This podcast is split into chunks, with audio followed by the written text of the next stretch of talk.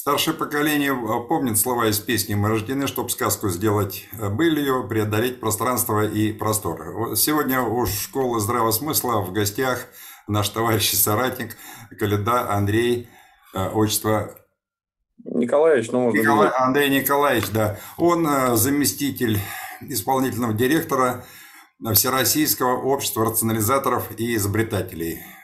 Кратко, ВАИР. И вот этот человек как раз и притворяется своими товарищами-соратниками, э, пытается и многое получается, делает и сказки, э, сказку былью. Андрей Николаевич, вам слово. Расскажите, так сказать, в широком смысле, чем занимается ваша организация, ваш ВАИР. С удовольствием. А, я, во-первых, хочу поблагодарить за предоставленную возможность и площадку, потому что слышат нас не очень часто, к сожалению, не очень внимательно, но я надеюсь, что вот э, данная аудитория э, может оценить, собственно говоря, результаты и вообще направление нашей деятельности, как нам думается. А, давайте начнем на два шага назад. Зачем вообще всем это надо нам? Я в бизнесе провел больше 20 лет. У меня э, были разные успехи, очень хорошие, и не очень хорошие какой-то момент времени а, я пришел к выводу, что, в общем-то, взглянув на ситуацию со стороны, что мы делаем все в последнее время. У нас идеологии у людей как таковой никакой нет. Я бы с удовольствием, конечно, порисовал, и, может быть, даже, если вы позволите, это сделаю, потому что ну, без вот этих комментариев, к сожалению, трудно будет что-то рассказать. Что сегодня происходит у нас в мире? Вот я рисую график, по котором две экспоненты. Верхняя экспонента будет э, э, развитие технологий, вот это верхняя, а вот эта экспонента будет у нас с вами уровнем развития духовного. То есть вот такой вот огромный разрыв привел к тому, что мы в 2008 году перекрыли так называемый, перешли рубеж, так называемый барьер Паренса. Это когда человечество может уничтожить себя как вид однократно с какой-то технологией или с каким-то э, каким оружием или чем-то там еще. Это называется барьер Паренса. Дальше вся эта история начала стремительно расходиться. Все это называется на нашем языке антропотехнические ножницы. Антропотехнические ножницы. Если мы сегодня все вместе не начнем нижнюю экспоненту хотя бы запараллеливать с э, верхней, какой момент времени? Сегодня барьер Паренса превышен у нас с вами э, более чем в 13 раз. Как вам нравится? То есть мы 13 раз, а то и 14, можем совершенно спокойно разными способами внимания уничтожить себя как вид. То есть я, вы простите уж меня за вселенскость масштаба, но если посмотреть сверху на вот эту историю, банку с маленькими копошащимися человечками, которые в обмен на резанную бумагу, да, даже не нарезанную бумагу, единицы и нули, да, которые заменяют у нас бумагу банки, там у нас работают и все остальное. А, единственной целью ставят, по большому счету, практически все люди. Ну, их загнали в эту ситуацию, мы живем 30 лет в этой парадигме. То есть мы должны э, жить для того, чтобы зарабатывать деньги, чтобы потом снова зарабатывать деньги, чтобы потом опять зарабатывать деньги. Да? Смысловая нагрузка, если смотреть на эту историю со стороны, она утрачена вообще полностью. Ну, давайте начнем с того, деньги зарабатывать. 286 триллионов долларов э, внешний долг планеты Земля, на которой мы с вами живем, совокупный долг всех государств. У меня один вопрос, а кому должны это? Ну, говорить о том, что это правильная экономика капиталистическая, ну, просто глупо, если ты имеешь образование, я по первому образованию экономист. Вот это первая мысль, которая э, бродила в голове. Я несколько лет провел в Центральной Азии. Э, с 15 по 19 год там проходила выставка Экспо. А, и я участвовал в ней с одной из технологий, которая бывшая наша, а, перетекшая в Финляндию по определенной программе и ставшая финской.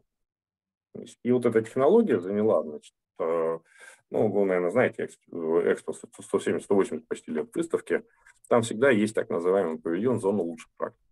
То есть это 20-30 технологий, которые уже опробированы и внедрены а, на планете, которые признаются лучшими на планете. Вошли в десятку. Прекрасно. Можно сэкономить до 60% э, тепловой энергии, самой дорогой. Экологические выбросы снизить. зациклить вот это тепло, которое мы выбрасываем. Очень интересная тема. И они же сами это все устроили в Казахстане. Мы будем на зеленую энергетику. Вот мы поехали, выступили. Понаблюдав за этой историей, а эта работа больше общественная, я был представителем в странах Центральной Азии и Монголии, ну, до бизнеса далеко, потому что речь шла о трансферте. Какой был договор о том, что а, мы привозим, и те кто, э, компании, которые, а надо сказать, рядом стояли, Висман, Будейрос, ABB, они должны были быть э, осуществлены в виде трансферта, перевода на республику, строительство завода, обучение людей, и только тогда бы начались какие-то деньги. То есть там нужно было целую систему построить, энергосервисных контрактов, много чего. Ну, не случилось, не срослось, и стала э, возникать мысль постоянно. Я международный эксперт по альтернативной энергетике, э, постоянно езжу на какие-то форумы и все остальное. Бросилось в глаза очень серьезное расхождение между тем, что говорят на Западе, и тем, что происходит у нас, то, что мы видим своими глазами. В общем-то, нехитрый анализ, мы все тризовцы, мы с удовольствием чтим Альшулера и пользуемся его инструментами. Ну, он совершенно четко стратегический анализ показывает, что мы в конце третьего этапа находимся. И вот-вот нас ждет какая-то пропасть. Да? Стал вопрос, менять что-то в этой стране, пытаться менять, совершенно бесполезно. Этим занимается куча людей, э, постоянно проходят какие-то мероприятия. Бедный Кудрин не знает, как посчитать количество технопарков, а он реально не знает. Это был скандал в прошлом году когда Кудрин задал вопрос, а сколько их вообще всего? Вот я знаю 400, но говорят, что еще там есть 100 или 300, да? То есть никто даже этого учесть не может. А самое главное, никто не может понять, зачем. То есть вот э, я от э, питерских технопарков и точек кипения за последние два года видел полтора проекта. Полтора проекта в области IT. Смысл какой? Хорошо, следующий институт развития, там, агентство стратегических инициатив, еще что-то. А, вроде бы все там что-то делают, какие-то указы, постановления и прочее, прочее. Э, но опять же ничего не работает. Если вы позволите, я приведу пару цифр для картины маслом, да, что называется. А, тема моего выступления изначально была связана с развитием России через интеллектуальную собственность, так или иначе. Я искренне считаю, что это так, потому что Россия – это родина смыслов, идей и смекалки. Да? В каждом интервью я говорю одну и ту же фразу, и сейчас повторю. Смекалка ни на один язык мира не переводится. О чем это вообще, смекалка? Мы уже забыли, мы стали забывать, что это такое вот в этом постоянном выживании. Есть такой полуанекдот, но история были, немножко там не так все было, но вот ее для примера, если позволите, расскажу. Когда наши ребята в авиационном институте э, разработали стенд для проверки авиационных двигателей а, на предмет попадания в двигатель птиц. Ну, соответственно, что делать? Стали бросать туда куриц. Сделали специальную рогатку, значит, раскрутили турбину и бросают. Сказали американцам, те говорят, слушайте, как круто, дешево, сердито, мы тоже будем. Построили себе стенд, повесили мотор, запустили, бросают курицу, вылетает весь мотор взорвется, то вылетит, то еще что-то. И так, и сяк, мучились, и не окры, и все остальное, но не получается. Русские приезжают, они, что происходит? Говорят, нет, вы все делаете абсолютно правильно. Курицу надо размораживать. Вот о чем это. То есть вот, э, вот этого никто в мире делать не умеет. Китайцы не умеют. Мы все там, у, китайцы, китайцы, китайцы великолепный исполнитель. Это фабрика. У них коллективный э, пожизненный найм коллективный разум. А, у них совершенно другая психология. И они сделали из своей страны фабрику, прекрасно дует весь мир, и дальше будут этим заниматься расчудесненько. На чем живет китайская экономика? Ну, на сегодняшний день у нас в руках порядка 700 уже отчетов внутренних агентов КНР, которые сидят на форумах наших изобретателей, и более-менее здравую идею прихватывают, кладут в отчет как перспективную и отправляют туда. Что с этой идеей происходит дальше? Она же не ложится под сукно. То есть на ней стоит отметка эксперта. Применим и продаваем. Тут же она идет в разработку в Нью-Йорк, тут же у них подключаются маркетологи, тут же идет у них машиностроительный комплекс, который выступает, выпускает для этого станки. А тут же у них а, дальше идут изготовители, которые это все будут делать. Тут же у них это все выходит упаковщики, рынок, реклама и все остальное. Это все происходит там до момента. И наш Ваня, Ему некуда идти со своей идеей. Вот мы об этом должны поговорить обязательно. А он а, что делает? Он с такими же вайнами обменивается на форуме информацией. Слушай, вот круто, а давай-ка мы здесь подшипник сместим еще что-то. То есть смекалка-то работает, а общаться не было. А те, о, ребята, какие вы молодцы. Ну, еще одну идейку подкинули. Так вот вам сухие цифры. За 2019 год э, дают цифры, цифры ФИПСа и Роспатента э, о состоянии патентной активности в нашей стране. А, по сравнению с Китайской Народной Республикой и со Соединенными Штатами Америки. Значит, Китай а, за 2019 год подал 1 миллион 850 тысяч патентных заявок. Америка подала 686 тысяч патентных заявок. Российская Федерация подала 32 тысячи российских заявок. Стало интересно, из чего же они состоят. 12 тысяч – это э, иностранные заявки, иностранных граждан, которые получают российский патент. Еще 10 тысяч – это торговые марки. Трусов, пельменей, чего угодно. Регистрация товарных знаков, так это называется. А, и только 9 тысяч подано патентов на изобретение. Это по всей стране, это данные ФИПСа. Это не какая-то кулуарная штука, да, по всей стране. А, можно рассматривать как ужас какой-то, да, но давайте посмотрим на эту ситуацию, как мы смотрим с другой стороны. Значит, есть такой э, индекс банковский, он называется э, коэффициент интеллектуальной собственности э, во валовом внутреннем продукте. Вот в государстве Швейцария, где производятся только сыр и часы, он составляет 86%. Российской Федерации, а, кстати, в абсолютных э, деньгах на душу населения 2886 долларов. По памяти говорю, помню цифры. А, а у нас 7 долларов а у нас 0,7%. То есть вот представляете, какой потенциал у нас есть по интеллектуальной собственности?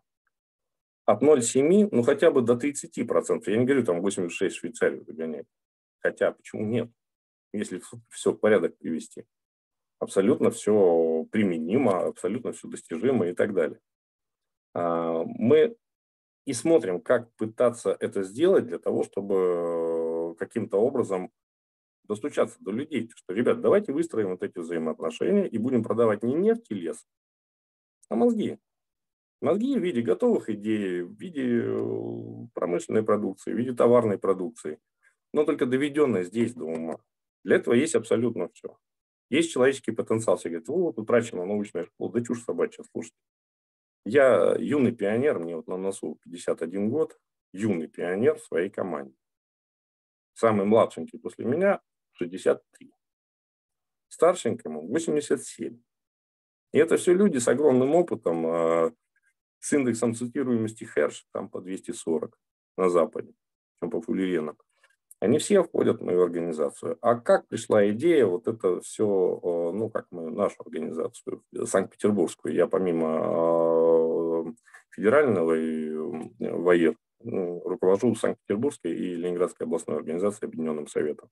Почему год назад уехал сюда? Это для того, чтобы на примере северо-западного региона попытаться вот это все дело выстроить. Так, немножко ушел от мысли по поводу коэффициента интеллектуальной собственности. А, так вот, зачем это? Смотрите, а, назову три компании российские, которые у всех на скуку. БКС, ну, Содовики, БСК. А, коэффициент интеллектуальной собственности у них 0,17, э, то есть 170 миллионов долларов. КАМАЗ мастер. КАМАЗ. Такие машины делают 16 лет Париж-Дакар, деньги есть, компания стоит много. 550 миллионов долларов интеллектуальной собственности. А, Уралкалий, лидер, 3,5 миллиарда. Внимание, вопрос. Вы знаете такой персонаж, свинка Пеппа? Ну, это такая страшная, совершенно обезображенная интеллектом мультипликация, которая одебиливает наших детей сегодня по телевизору, особенно малолетних. Называется «Свинка Пеппа». Вы можете посмотреть, что она из себя представляет. Ужас и кошмар. А, но состоящая из единицы нулей свинка Пеппа, которую не делают на заводах, не тратят электричество, ничего. Это ее способен нарисовать на своем ноутбуке мой 12-летний сын. Так вот, эта штука стоит 4 миллиарда 200 миллионов долларов. Вот что такое интеллектуальная собственность. И вот ее цена. То есть вот этот вот косоротый персонаж нигде не, его нельзя потрогать, да, он в цифровом пространстве, так же, как Маша и Медведь. Ну, сувенирчик можно купить. А, так вот, что такое интеллектуальная собственность. И в каждой единице продукции предприятие, которое запустило процесс чего-то там производства, а, до половины доходит, а то и до 80% интеллектуальной собственности. Мы просто об этом не думаем, и мы никогда туда не смотрели. Никто из наших руководителей туда не смотрел. Сколько в кирпиче интеллектуальной собственности? Ну, подождите, а кто-то должен сделать форму для кирпича. Кто-то должен нарисовать чертеж кирпича. Кто-то должен придать ему какой-то объем, да? разработать материалы. Это же люди не пойдут там э, на свалку помойку варить там все формы для кирпича. Нет, все рассчитают, сделают. Вот это есть интеллектуальная собственность. В прошлом году мы в одном концерне в Москве строительном проводили брис-аудит. Я об этом тоже очень хочу рассказать, потому что это вот как раз квинтэссенция того, чем мы занимаемся, сама технология, которая позволяет налаживать предприятие. Ну, нам владелец придумал такую штуку. Представьте себе фасад такой дорогого дома, Э, ну, господи, да никакого секрета нет. Вот Невский встречал, комплекс Невский на водном стадионе, компания Крост. А, фасад очень дорогой, из дорогого кирпича. Но он у него очень-очень богато украшен различными лепнинами. Рыбы какие-то, там морская тематика, ну и, соответственно, все остальное. Так вот, стоимость этой лепнины на квадратный метр составляет 11 э, долларов.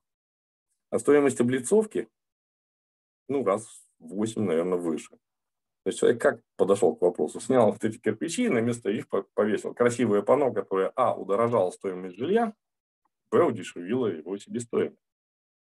Вот, вот. А что в этой рыбе? Ну, ее же должен был разработать дизайнер, потом надо было каким-то образом форму подготовить и все остальное. Вот если бы это все описывалось и потом продавалось как технология, то капитализация компании была бы совершенно иной. Ну, то есть совершенно иной. Что происходит сегодня? Я за лимиты времени не выхожу, Владимир, вы должны меня как-то это...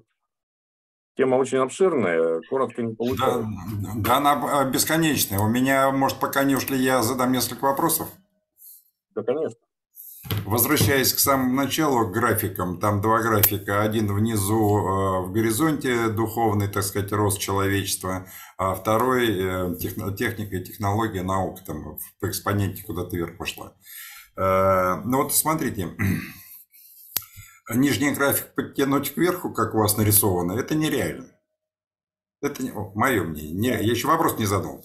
Э, нереально, потому что, ну, я не знаю, может, там столетия, тысячелетия пройдут, пока духовный человек вырастет над собой и э, станет человеком. А есть же и другое решение, чтобы мы планету свою не разнесли. Взять и опустить вот эту верхний график-то вниз. Вот 50 лет назад римский клуб, он же это и предложил. Давайте мы затормозим науку, потому что человек – существо неразумное. Разнести – это как обезьяне дать э, атомную бомбу. Вот, давайте мы затормозим. Что и происходит. Потому что в науке, если посмотреть, за последние 50 лет нет ни одного открытия. Просто ни одного. Вот посмотрите, даже там Нобелевской премии за что дают. Смехотище. Может быть, по этому пути надо идти? А, вы абсолютно правы, я улыбкой себя выдал, я ждал этот ответ. Да, конечно, нельзя. Именно по тем причинам, которые вы назвали. Но э, есть третий путь. Э, во-первых, для того, чтобы изменять что-то в стране или там в сознании людей, ну, надо ли тратить на это энергию и силы, если те 80 там, или 85% людей, которые вообще в принципе не интересуются тем, что происходит, а интересуются моментом выживаемости, ну, так давайте их и не будем учитывать в этом процессе. Но есть другие 15% людей, из которых достаточно два, которые понимают, что делать. Да одного достаточно, по большому счету. Как это делать, да? И могут это аргументированно объяснить. Причем объяснить не с точки зрения там, а, стяжательства, да, зарабатывания денег, а с точки зрения того, как это сделает хорошо всем. Я буду буквально, если позволите, один пример. Как мы делали один проект в Хорватии. Э, там контейнер для перевозки жирного газа. Длинный трехлетний проект. Мы его сделали. Клевый совершенно контейнер получился с низкой себестоимостью. 90 суток может не подключен и держать температуру метана. Это, на секундочку, 173,15 градуса. Причем при температуре окружающей среды в 50 плюс. То есть штука такая, можно и как Газгольдер, и все остальное, но дело, речь не об этом. Вот как работает в Хорватии, интересна вот эта тема. Значит, приходит какой-то заказ на верфь, на строительство там, сухогруза, условно говоря. Они что делают? Это капиталистическая страна, не член Евросоюза, да, не, не, не какие-то там э, непонятные Гондурас. Э, они собирают совет из руководителей верфей и распределяют между собой, кто чем будет заниматься.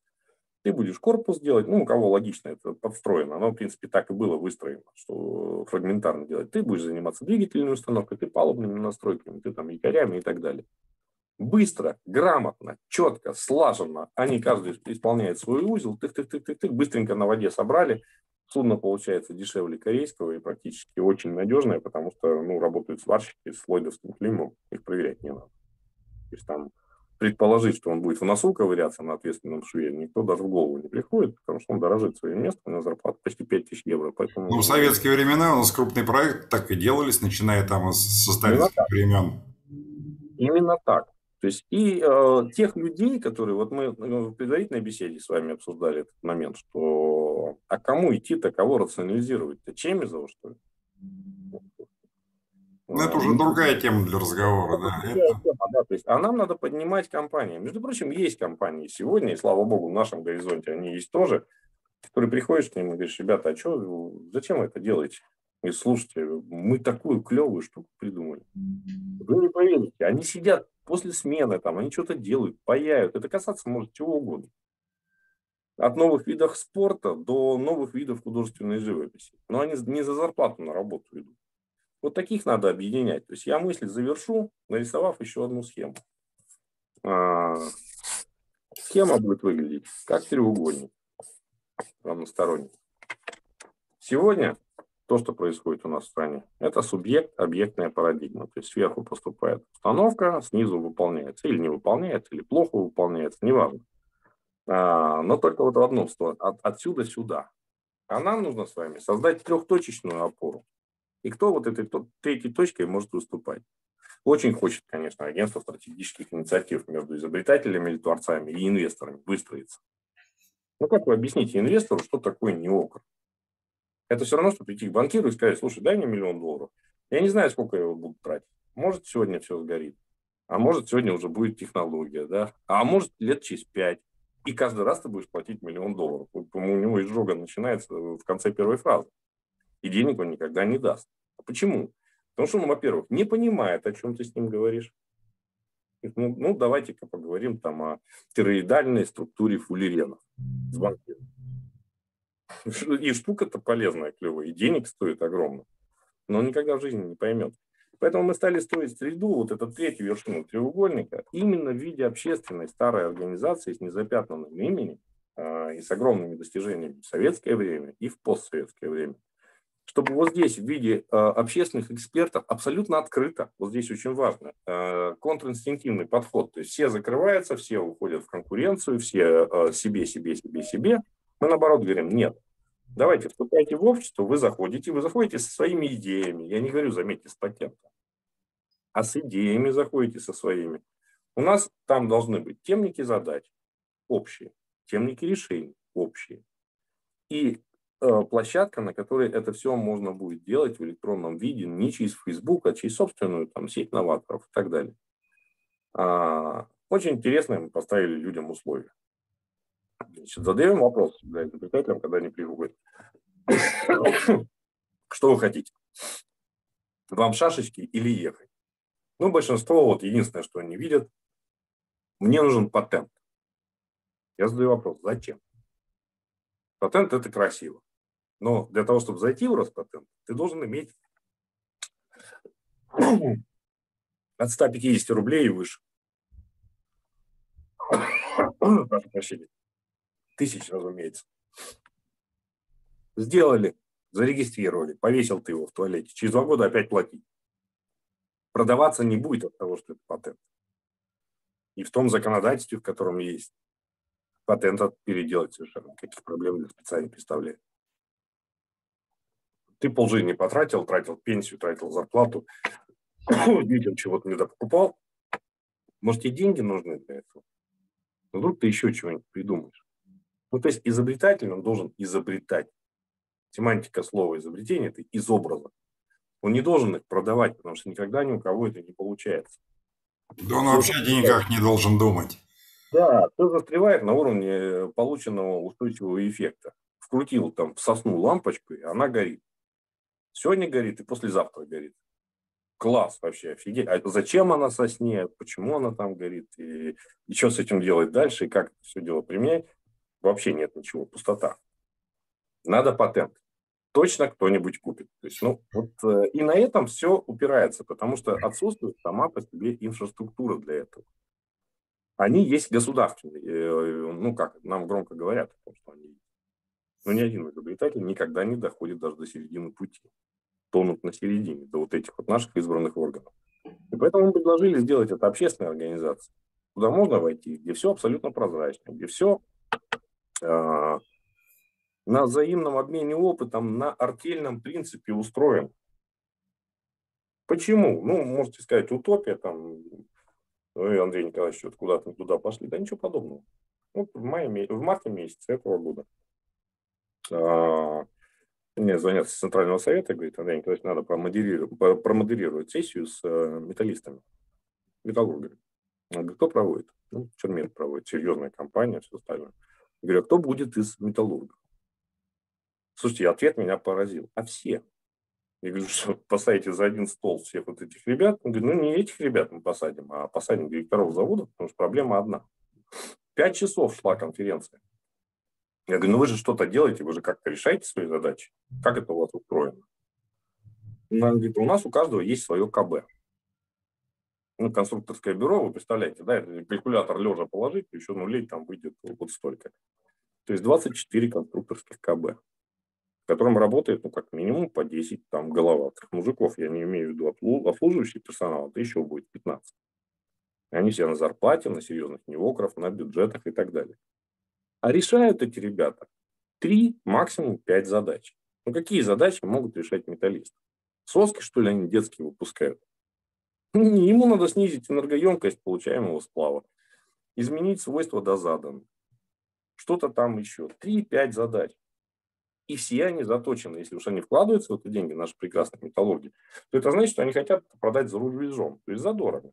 Поэтому они тратят на него и все остальное. Дерипаски, например, очень сильно развитые, и призовцы там ходят, и все остальное он применяет для улучшения продажи за рубеж. А теперь представьте себе, если бы они договорились о том, что уж коль скоро мы рынок держим на российском металле какой-то сегмент, давайте 5 человек из этих 24 КБ посадим, самых умных, со всеми идеями.